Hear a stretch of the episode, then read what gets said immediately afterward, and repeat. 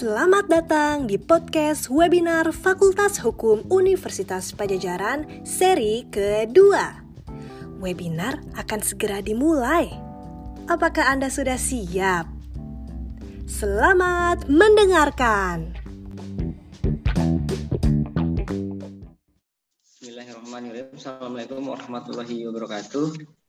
Uh, puji syukur kehadirat Allah, Tuhan yang Maha Kuasa, uh, yang telah memberikan nikmat pada kita sehingga pada kesempatan uh, siang hari ini dapat menghadiri acara webinar series bagian pada masyarakat uh, pada Fakultas Hukum Universitas Padjadjaran. Sebelumnya mohon maaf ada kendala uh, jaringan, jadi agak sedikit mundur.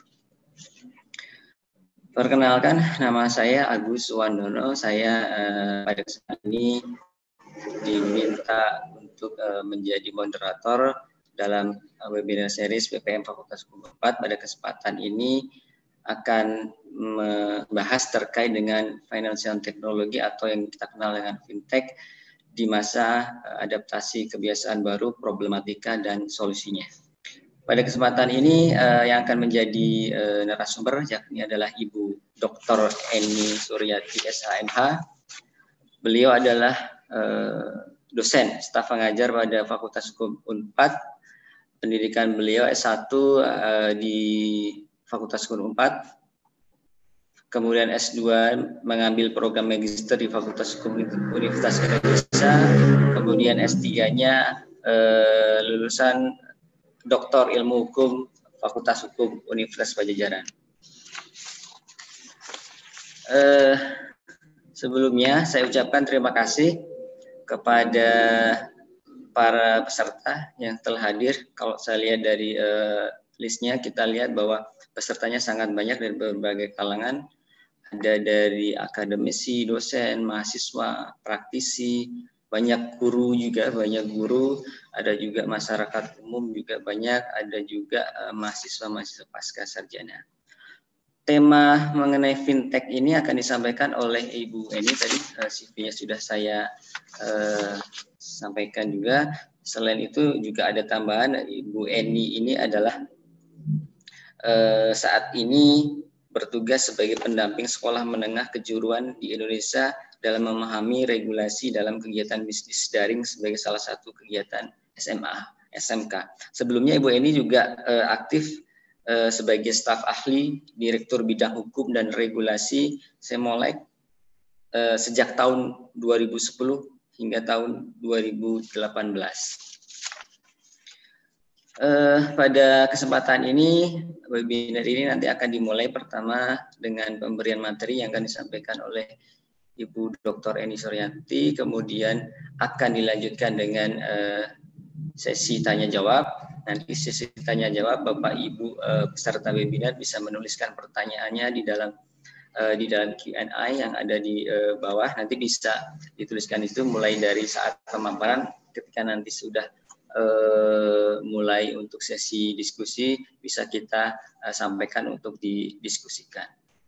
Kurang lebih itu saja pengantar dari saya. Mohon maaf atas keterlambatan ini. Eh, saya persilahkan Ibu eh, Doktor Eni Suryani, Suryani untuk memberikan materi terkait dengan financial technology eh, di problematika dan solusinya. Terima kasih. Mangga Ibu Eni.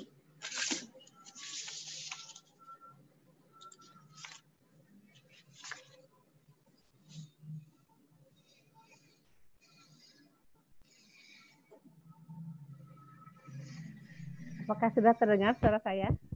Selamat sore kepada para peserta semuanya. Gembira sekali saat ini saya bisa menyampaikan eh, materi mengenai penggunaan fintech pada masa adaptasi kebiasaan baru.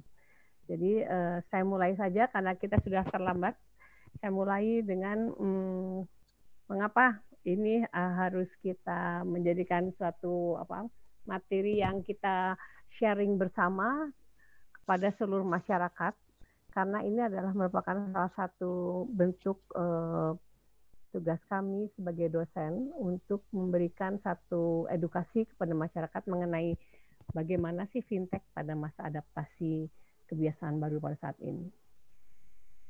Jadi kebiasaan baru itu adalah adaptasi kebiasaan baru, bagaimana cara kita merubah perilaku, gaya hidup, dan kebiasaan pada situasi dan keadaan di mana pembatasan sosial berskala besar mulai dilonggarkan.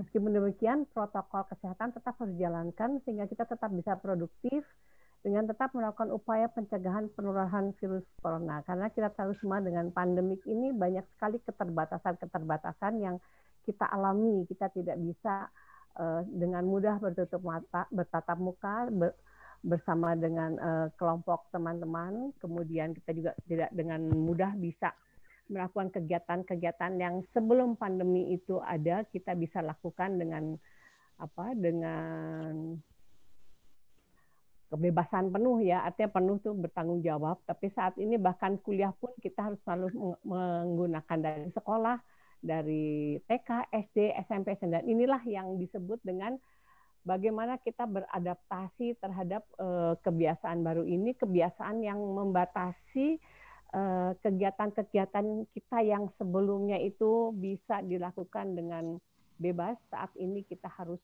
uh, melakukan satu kegiatan yang uh, apa ya, yang baru sama sekali, berbeda dengan yang sebelumnya.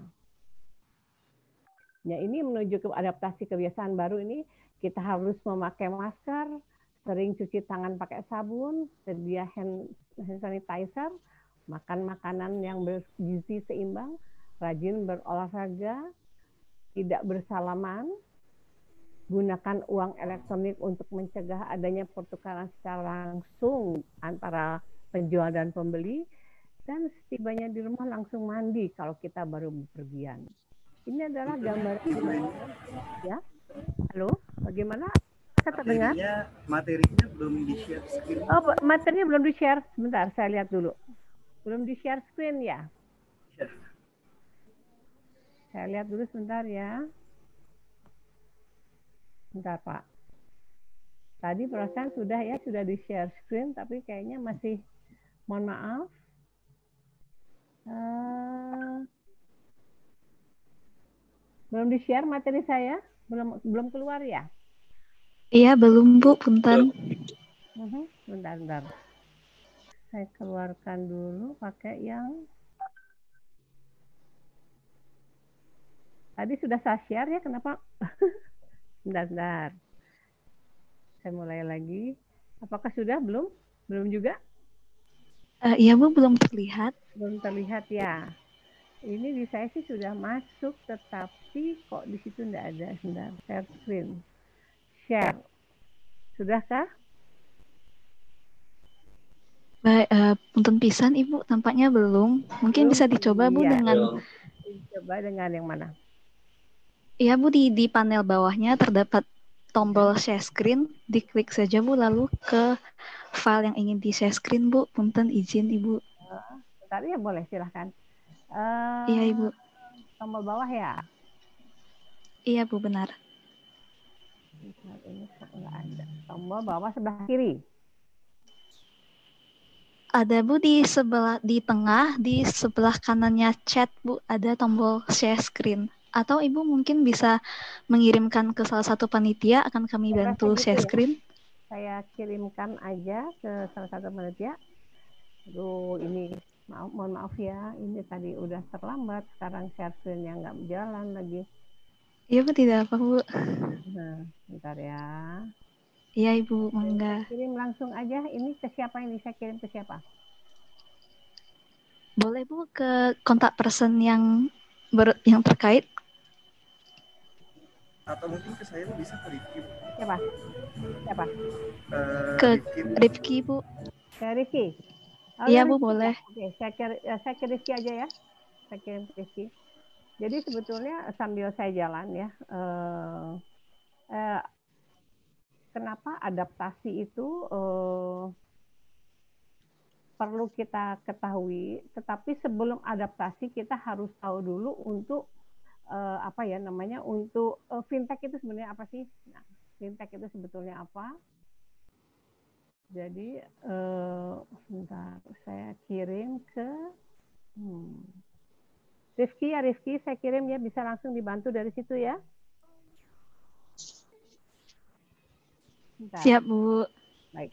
Jadi, eh, ada beberapa, fintech itu ada sebetulnya financial technology, yaitu satu, orang sering mengatakan itu aplikasi, itu satu kegiatan teknologi. Sebetulnya eh, fintech itu adalah satu platform, satu tempat eh, di mana bertemunya, bertemunya apa, eh, bertemunya pem, pem, penjual dan pembeli. Dalam hal ini kalau saya mengambil fintech P dua P Lending, nanti kita kita akan lihat ada berapa jenis sebetulnya fintech yang apa yang ada yang bisa kita ketahui.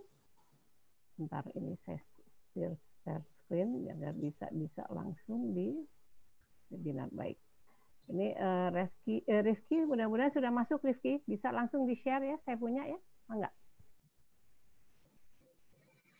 Baik, siap Bu, terima kasih. Masuk belum? Saya rasa sudah masuk tuh. Ya, masuk ya, sudah masuk ya, silahkan. Jadi itu nanti kita akan melihat adanya beberapa apa beberapa ini uh, saya sudah sampai ke share uh, apa slide ketiga. Boleh uh, Rizky sudah bisa lihat, bisa memaparkan?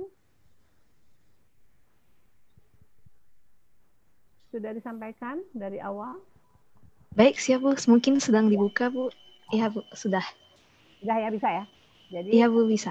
Eh, tadi adaptasi kebiasaan baru, kemudian eh, bisa ya share ya. Jadi bisa langsung ya ini, ini jadi share screen saya udah masuk nih ya. Ya, bisa. Jadi ya, Bu. Terus yang eh, slide pertama mungkin bisa ditampilkan dulu. Slide pertama, nah, itu judulnya, slide pertamanya. Slide pertama, kemudian yang ketiga dan yang keempat.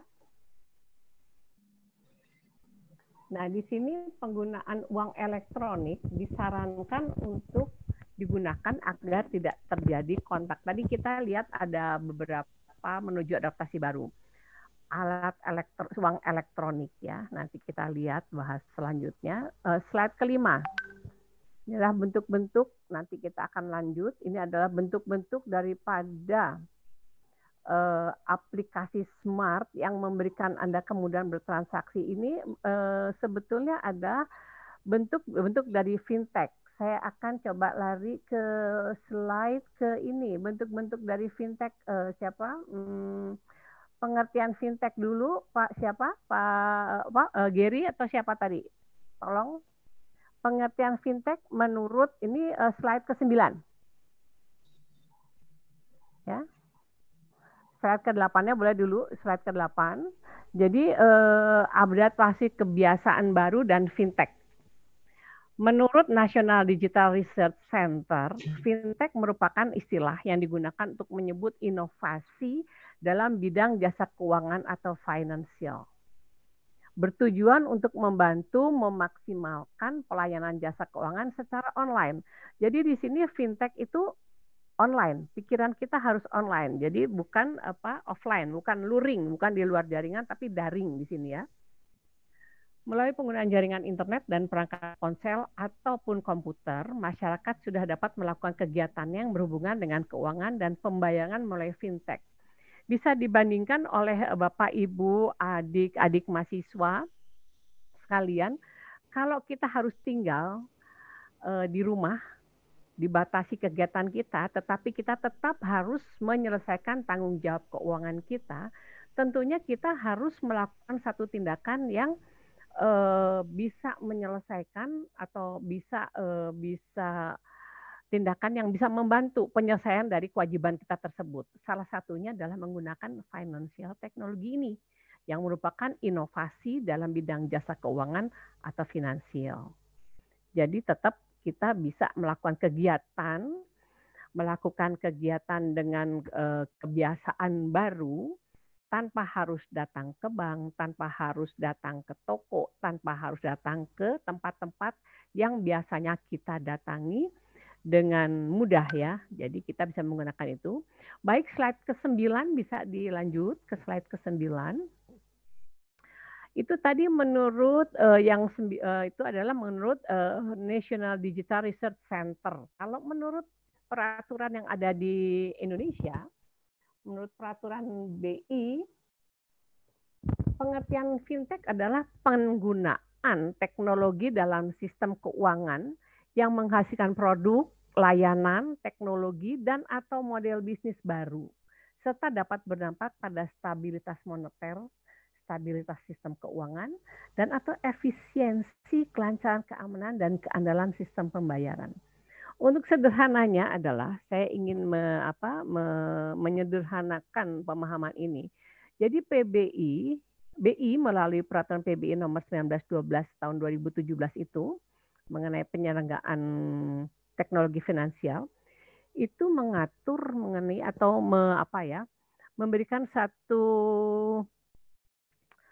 memberikan satu ketentuan bahwa ini adalah penggunaan sistem keuangan yang itu ya tadi eh, untuk salah satunya ada efisiensi, kelancaran, keamanan, keandalan sistem pembayaran.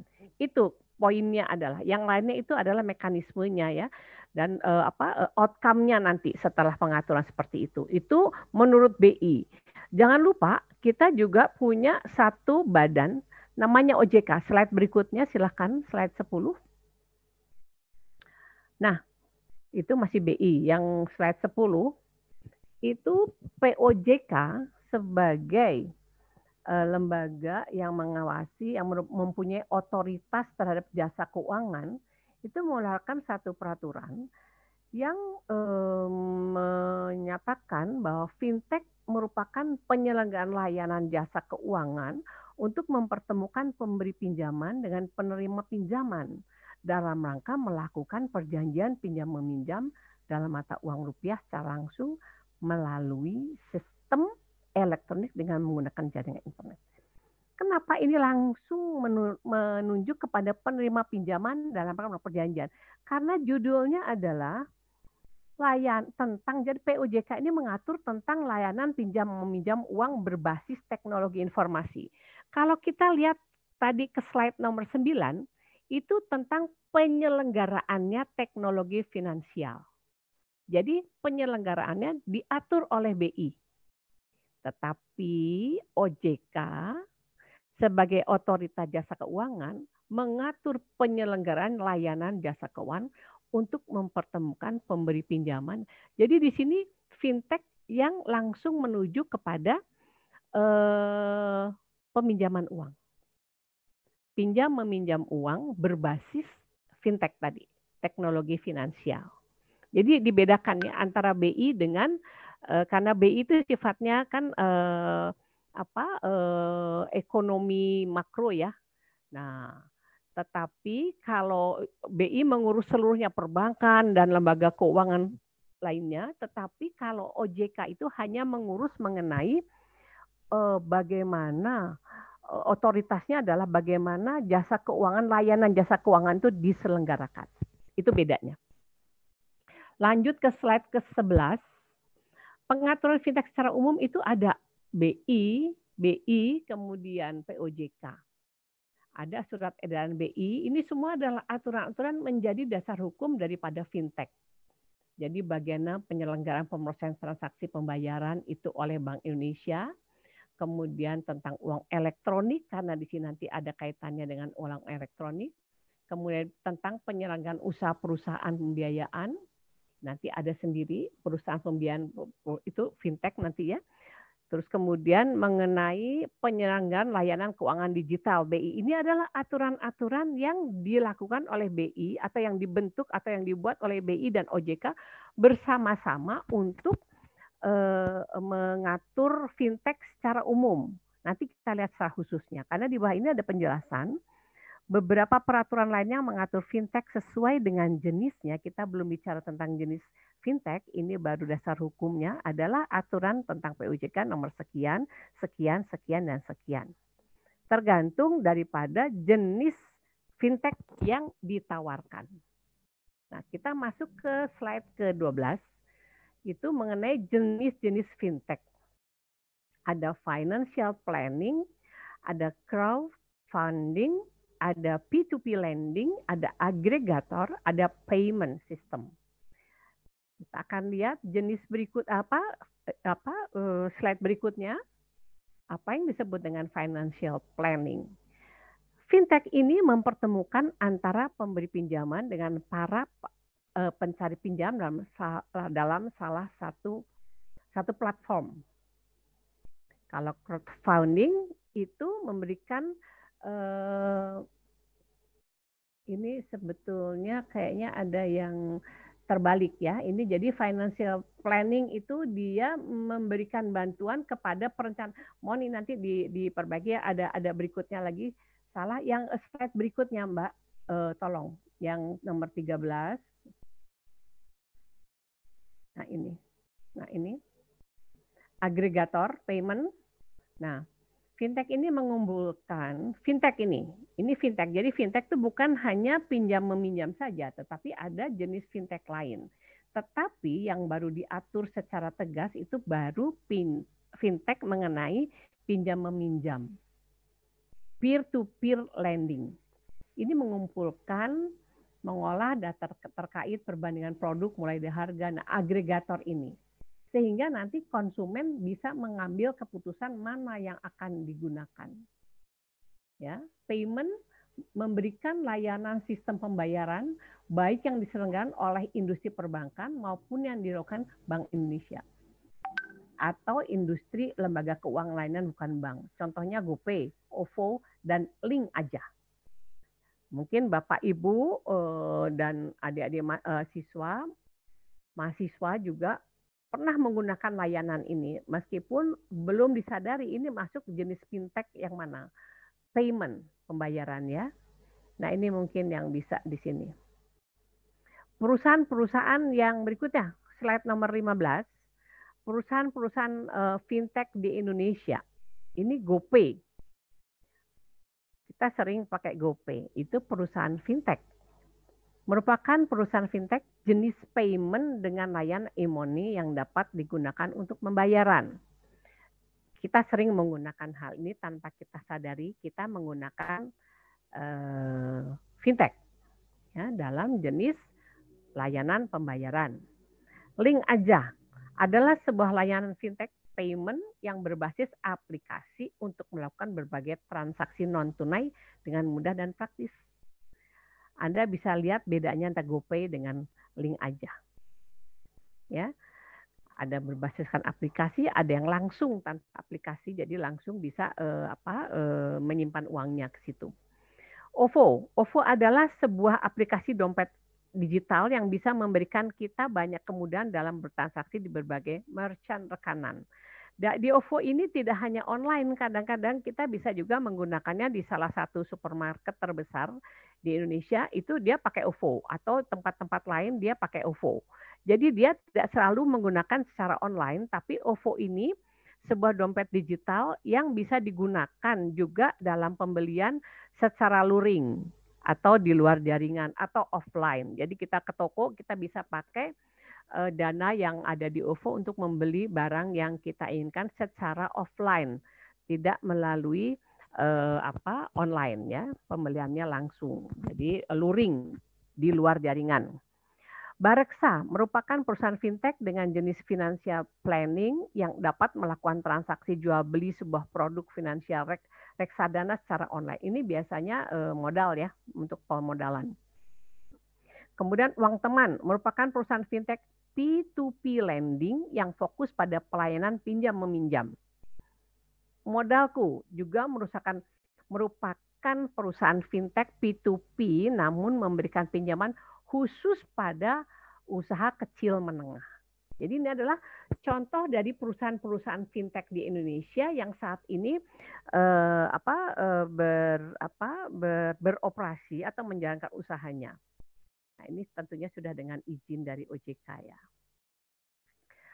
Pada masa A K B ini, aktivitas masyarakat banyak terbantu dengan beragamnya cakupan jenis fintech. Tadi saya sebutkan bahwa kalau kita diam di rumah, tentunya kebutuhan kita tidak diam ya, kebutuhan kita tetap uh, konsumtif ataupun yang sifatnya produktif tetap kita harus penuhi. Nah, untuk itu layanan fintech ini bisa menjadi satu solusi di mana kita bisa terbantu dengan adanya pilihan-pilihan jenis fintech tadi ya. Satu, fintech mengenai fintech eh, pembayaran atau payment gateway atau e-wallet. Itu teknologi finansial yang diterapkan dalam sistem pembayaran daring. Fintech pembayaran memungkinkan seseorang untuk melakukan pembayaran tanpa harus melakukan kontak dengan orang lain. Sangat menolong ya, terutama bagi mereka yang harus melakukan isolasi mandiri atau mereka yang eh, pada satu saat memang eh, kondisi usia dan kondisi kesehatan tidak mungkin keluar rumah, tetapi tanggung jawab mengenai kewajiban-kewajiban yang harus dipenuhi tetap harus dilakukan. Ini adalah salah satu opsi solusi untuk melakukan eh, apa tadi kegiatan-kegiatan yang tidak mungkin dilakukan di luar rumah. Ya. Kemudian ada fintech peminjaman atau lending, adalah praktek atau metode pemberian pinjaman uang kepada individu atau bisnis atau pengusaha ya, dan juga sebaliknya mengajukan pinjaman untuk keperluan individu bisnis secara daring dalam suatu aplikasi atau platform yang mewadahinya. Jadi tadi saya katakan eh, fintech ini ada bisa merupakan satu platform yang mempertemukan peminjam dan yang akan meminjam. Jadi nanti kita akan bahas dalam diskusi mungkin nanti ya. Kemudian selanjutnya ada fintech manajemen risiko dan investasi. Merupakan teknologi finansial yang dapat memantau kondisi keuangan dan juga melakukan perencanaan keuangan dengan lebih mudah dan praktis. Jenis manajemen risiko investasi biasanya hadir dan dapat diakses mulai smartphone. Ini ditawarkan juga, merupakan salah satu jenis fintech yang uh, uh, sudah mulai ditawarkan. Kemudian fintech market aggregator tadi ya, mengacu pada portal yang mengumpulkan beragam informasi terkait keuangan untuk disuguhkan ke target audience, audiensnya siapa? Atau pengguna ya, pengguna yang calon pengguna katakan. Melalui fintech jenis ini diharapkan seseorang dapat menyerap banyak informasi sebelum mengambil keputusan terkait keuangan. Jadi di situ kita bisa meminta eh, apa atau kita bisa mendapatkan berbagai informasi yang nanti kita putuskan mana yang akan kita gunakan untuk membantu keuangan kita. Karena eh, fintech ini membantu sekali eh, kondisi pada saat kita kondisi pandemi ini, kondisi ekonomi masyarakat melemah. Sehingga diperlukan adanya satu bantuan lain di luar bank. Jadi fintech ini ditawarkan kepada mereka-mereka yang tidak bankable, artinya tidak tidak uh, tidak bisa memenuhi persyaratan uh, di bank. Misalkan tidak punya agunan, tetapi tetap memerlukan modal untuk menjalankan usahanya, usahanya di bidang ekonomi untuk memenuhi kebutuhan-kebutuhan mendasar dari keluarganya pada saat misalkan diam di rumah atau di P H K atau sama sekali tidak mempunyai kegiatan lain yang mendatangkan uang tetapi ingin berusaha sehingga memerlukan modal. Modal itu tidak bisa didapatkan dari bank sehingga ada solusi lain melalui fintech ini. Tadi itu jenis-jenis fintech. Jadi sangat membantu ekonomi e, masyarakat pada saat pandemi seperti ini ya, di mana e, perekonomian berjalan lambat. Karena apa? Mal ditutup, beberapa pasar ditutup, beberapa e, perusahaan ditutup. Akibatnya itu seperti lingkaran yang nggak berujung begitu ya. Jadi ini adalah salah satu e, opsi untuk menjadi pilihan bagi masyarakat dalam memenuhi kebutuhannya akan modal berusaha untuk memenuhi kebutuhan ekonomi, kebutuhan dasarnya ya dalam berusaha. Baik, yang berikutnya slide nomor tujuh belas. Silahkan. Slide nomor tujuh belas. Di sini saya boleh di uh, ini di, di untuk di, ditampilkan uh, kepada uh, host, mohon ditampilkan. Nah, silahkan. Terima kasih. pihak-pihak yang terlibat dalam kegiatan fintech P two P lending.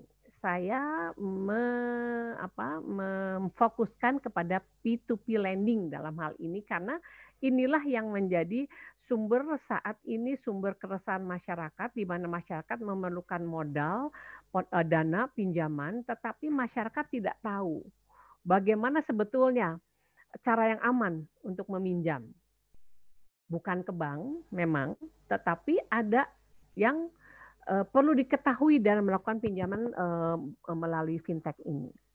Jadi pihak-pihaknya itu adalah penyelenggara fintech, perusahaannya ya, yaitu penyelenggara dari layanan pinjam meminjam uang berbasis teknologi informasi, berbentuk badan hukum berupa perseroan terbatas atau koperasi. Jadi bisa koperasi atau perusahaan. Itu per, apa uh, fintechnya itu berupa perusahaan atau penyelenggaranya ini ya, penyelenggara fintech. Nah, penggunanya itu adalah pengguna jasa layanan pinjam meminjam uang berbasis teknologi yang terdiri dari penerima pinjaman dan pemberi pinjaman. Jadi penggunanya itu ada dua, penyelenggaranya satu. Dia akan mempertemukan penggunanya. Penggunanya itu siapa? Yang punya modal, yang akan memberikan pinjaman, dan mereka yang membutuhkan modal atau yang akan menerima pinjaman. Di sini, berdasarkan ketentuan P O J K nomor tujuh puluh tujuh tahun dua ribu enam belas, pemberi pinjaman atau yang memiliki modal disebutkan dalam pasal satu angka delapan adalah orang atau badan hukum dan atau badan usaha yang mempunyai piutang karena perjanjian layanan pinjam meminjam uang berbasis teknologi informasi. Artinya apa? Dia mempunyai pemberi pinjaman, dia punya piutang karena dia memberikan pinjaman kepada mereka yang memerlukan modal. Modal itu dipakai untuk konsumtif atau produktif, tetapi tetap dia eh, dipinjamkan, artinya harus dikembalikan.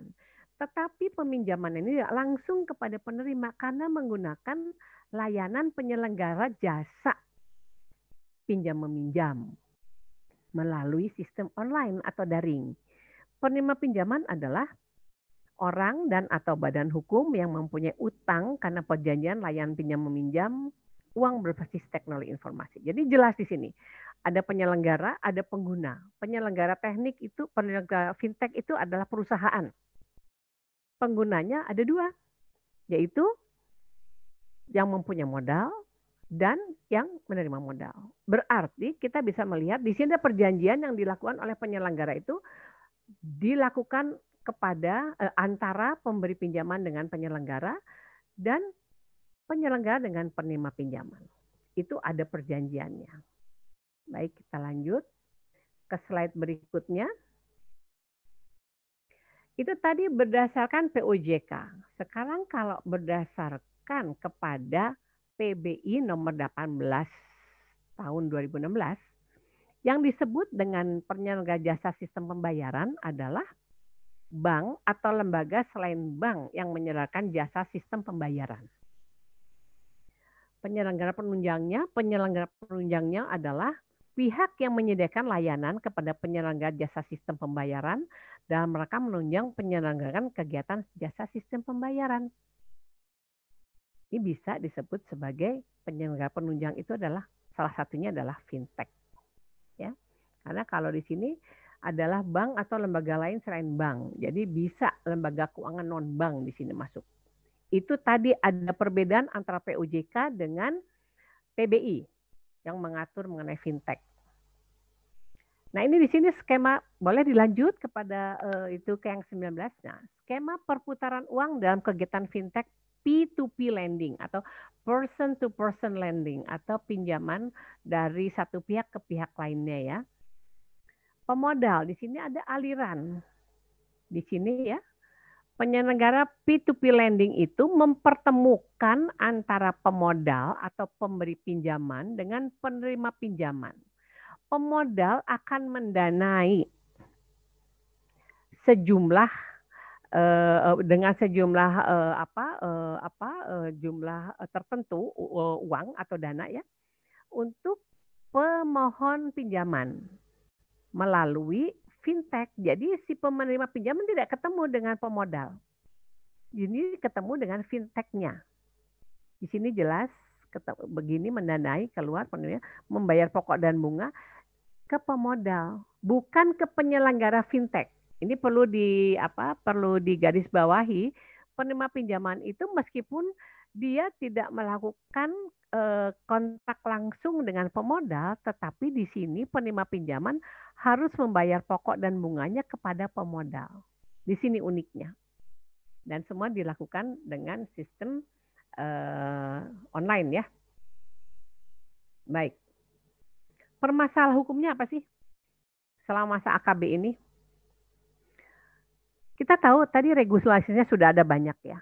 Tetapi ternyata dalam prakteknya masih banyak terjadi, terutama dalam P two P lending ini tadi saya menekankan. Masih banyak fintech ilegal yang bekerja atau yang berupaya tanpa izin. Tanpa izin, tanpa memenuhi persyaratan yang ditentukan oleh P O J K. Karena P O J K lah yang bertanggung jawab untuk pelaksanaan ini, pembayaran, pengaturan pelaksanaan fintech dalam P two P lending. Di sini dilihat ada uh, illegal lending tahu per April dua ribu dua puluh itu delapan puluh satu fintech illegal lending. Mereka mengenakan bunga sangat tinggi dan jangka waktu pinjamannya pendek. Mereka juga akan meminta akses semua data kontak di handphone peminjam. Fintech lending ini memanfaatkan ketidakpahaman masyarakat untuk menipu dengan cara menjanjikan pemberian imbal hasil yang sangat tinggi dan tidak wajar. Jadi ini adalah problem-problem yang ada di masyarakat. Ini muncul karena adanya fintech-fintech yang tidak terdaftar di O J K. Dan masyarakat tidak tahu. Masyarakat taunya hanya memerlukan modal, dapat pinjaman dengan mudah tanpa syarat yang uh, rumit, segera uangnya cair, tetapi mereka tidak tahu. Di balik itu mereka harus membayar bunga, mereka harus membayar pokoknya. Seandainya tidak uh, tidak uh, mampu membayar bunga dan pokoknya, data mereka yang ada di handphone disebarluaskan oleh pihak uh, uh, penyelenggara fintech ilegal ini, ya. Jadi fintech ilegal sangat tidak bertanggung jawab. Mungkin Bapak, Ibu, atau adik-adik mahasiswa-siswa itu eh, sering menerima di handphone apa pernyataan-pernyataan pinjaman tanpa agunan. Nah, ini pinjaman tanpa agunan itu maksudnya adalah pinjaman yang seperti ini sebetulnya. Tanpa agunan itu artinya tanpa jaminan. Mau berapa? Silahkan. Kemudian mereka tidak menyebutkan nanti persyaratannya apa, segampang aja cuma K T P atau dia e, minta apa gitu. Yang penting data-data yang e, peminjam punya, termasuk data privasinya, itu diminta oleh mereka untuk bisa mencairkan. Bisa terbayangkan oleh Bapak, Ibu, adik-adik sekalian, mereka yang butuh dana, nggak besar dananya mereka butuh, misalkan untuk bayar sekolah, untuk makan sehari-hari, atau untuk usaha, cireng atau cilok atau dan mereka memerlukan dana nggak besar, misalkan mungkin hanya dua ratus ribu, lima ratus ribu, tapi ini di, di, merupakan e, sasaran daripada pengusaha fintech yang tidak bertanggung jawab. Oleh karena itu, ini permasalahan fintech semasa A K B. Kenapa selama masa A K B? Selama adaptasi kebiasaan baru ini, ekonomi kita masih belum bisa berjalan dengan apa normal. Sehingga masih banyak yang dibatasi. Terutama mereka yang berkantor itu tidak bisa, mereka yang bekerja tidak bisa full bekerja. Akibatnya apa? Pendapatannya pun berkurang. Banyak toko-toko tutup, banyak e, perusahaan ditutup, banyak kegiatan-kegiatan lain itu tidak diberi izin untuk melakukan satu. Dulu kalau ada kegiatan olahraga pagi yang mengumpulkan banyak orang, banyak pedagang datang. Sekarang tidak mungkin itu dilakukan karena dilarang. Social distancing, pengumpulan orang lebih dari sekian banyak dalam A K B ini sangat-sangat eh, menjadi suatu eh, kondisi yang memang harus dihadapi bersama. Baik, eh, ini yang ke dua puluh dua mungkin. Tadi belum, nah ini tadi sudah saya bacakan. Yang ke dua puluh dua mungkin ya, silahkan. Yang ke dua puluh dua. Nah ini perbedaannya apa sih? Fintech il, eh, fintech P two P lending ilegal dengan P dua P lending terdaftar berizin. Ini perlu tahu masyarakat. Kalau yang ilegal, dia tidak tunduk pada peraturan O J K dan pada peraturan perundang-undangan lain yang berlaku. Kemudian tidak mengikuti cara penagihan yang beretikan dan sesuai aturan. Karena nagihnya itu bisa suka-suka. Kemudian dengan ancaman. Dengan eh, tanpa etika itu artinya tidak melakukannya sesuai dengan apa ya eh, pertimbangan-pertimbangan sosial sopan santun. Sudah tidak sudah tidak dia pikirkan lagi. Yang penting uangnya masuk dengan penuh ancaman. Mengenakan biaya dan denda yang sangat besar dan tidak transparan. Tidak ada regulator khusus yang bertugas mengawasi kegiatan ini, enggak ada. Jadi tidak e, karena dia tidak terdaftar, jadi tidak bisa di apa tidak bisa diawasi, begitu ya. Kalau yang terdaftar itu tunduk pada peraturan baik P O J K maupun peraturan perundang-undangan yang berlaku seperti yang sudah saya kemukakan sebelumnya. Tenaga penagih atau help eh, apa eh, desk apa ya desk eh, desk collector namanya. Eh sorry, iya desk collector bukan debt collector, desk collector. Pada fintech wajib mengikuti sertifikasi tenaga penagih yang dilakukan oleh Asosiasi Fintech Pendanaan Bersama Indonesia, A F P I. Jadi, tenaga penagih ini khusus mempunyai sertifikat, tidak sembarangan boleh melakukan tagihan begitu saja. Jadi, dalam satu perusahaan fintech harus ada tenaga yang berkualifikasi semacam ini. Keterbukaan informasi mengenai bunga dan denda maksimal dapat dikenakan, itu diberikan ya, ada ada ada informasi tersebut. Kemudian ada yang menjadi regulator untuk mengawasi penyelenggaraan P dua P lending yang terdaftar berizin. Ini perbedaannya. Silahkan eh, slide berikutnya, slide yang ke dua puluh tiga. Ciri-ciri fintech ilegal. Kredit terkesan mengejar-ngejar atau memaksa. Jadi kalau nawarin itu terus dikejar kita dengan iming-iming, dengan bahasa yang wah e, luar biasa manisnya, karena tahu kita butuh e, diberi apa diberi satu janji-janji yang sangat menarik dan sangat apa e, membuat kita e, terlena sehingga mau meminjam ya. Tetapi informasinya tidak jelas, emailnya nggak jelas, biasanya hanya pakai W A ya. Pakai W A, pakai medsos misalkan. Kalau di medsos itu di Facebook kayaknya agak jarang, tapi yang di WhatsApp tuh biasanya di chatting-chatting selalu ada tawaran ya. Tidak jelas alamatnya. Persyaratannya terlalu mudah karena hanya perlu K T P dengan apa? Tidak perlu ada agunan jelas. Tapi e, mereka tidak mensyaratkan yang lain karena begitu kita buka W A dan begitu kita oke, okay, data itu sudah masuk ke dalam e, kalau kita berhubungan apa kan terenkripsi antara kita dengan dia, tapi data yang ada di W A kita itu masuk ke dia semuanya. Nah ini juga meminta uang muka, meminta informasi pribadi secara berlebihan, mengenakan bunga tinggi, tidak transparan dan menerangkan struktur pinjaman. Nah ini yang harus diwaspadai oleh masyarakat. Untuk mengatasi seperti apa? Sebetulnya harus ada kerjasama antara pemerintah sebagai regulator dan masyarakat sebagai pengguna dalam mengatasi permasalahan. Yaitu tadi sudah ada regulasi sebetulnya ya, tapi regulasi itu ternyata di, di dalam praktek pelaksanaannya nggak jalan. Artinya banyak yang me, apa, me, menghindari itu atau tidak tunduk pada regulasi tersebut. Mungkin saya bisa menawarkan adanya satu konsep co-regulation, yaitu co-regulation itu pemerintah memberikan sebagian kewenangan seperti tadi contohnya kepada asosiasi untuk mengatur penagihan, cara penagihan. Jadi diserahkan bukan pemerintah yang mengatur, tapi asosiasi itu yang mengatur bagaimana mensertifikasi seorang penagih fintech ya, pinjaman fintech kepada si peminjam.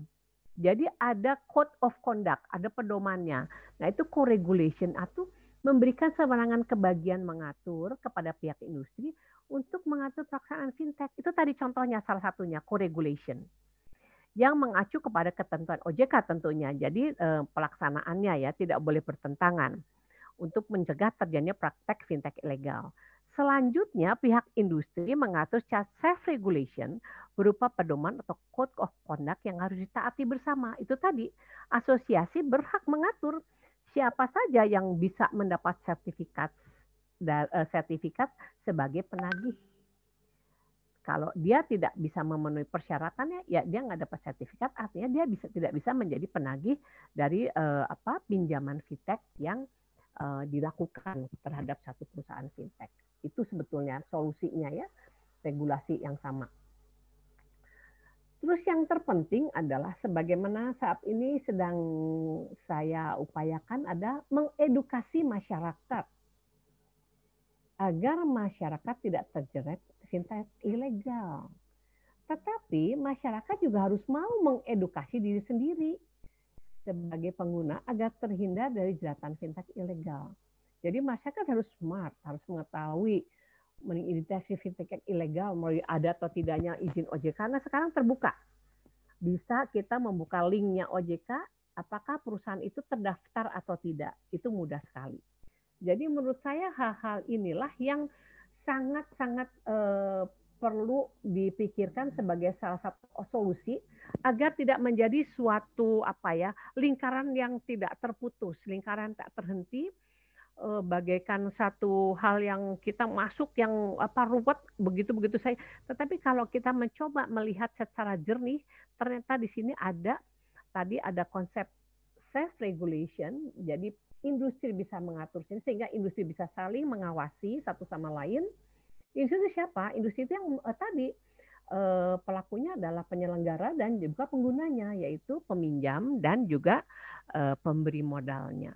Selain itu, mengedukasi masyarakat, memberikan edukasi, memberikan literasi. Salah satu upaya mengedukasi inilah yang saat ini sedang saya lakukan. Mudah-mudahan apa yang saya sampaikan pada sore hari ini bisa memberikan sedikit eh, tambahan wawasan kepada Bapak, Ibu, adik-adik mahasiswa atau siswa semua yang ada di Indonesia untuk bisa apa mendapatkan eh, satu apa gambaran mengenai fintech pada masa A K B ini. Mungkin itu yang terakhir, silahkan ucapan terima kasih dari saya. Mungkin harus disampaikan juga bahwa ini ada akhir daripada pemaparan saya. Silahkan kalau ada pertanyaan, dengan senang hati saya akan mencoba membantu untuk menjawab atau mari kita diskusi. Uh, karena saya bukan pihak yang paling tahu semua ini, saya hanya membagi apa yang saya tahu. Mudah-mudahan bermanfaat buat kita semua.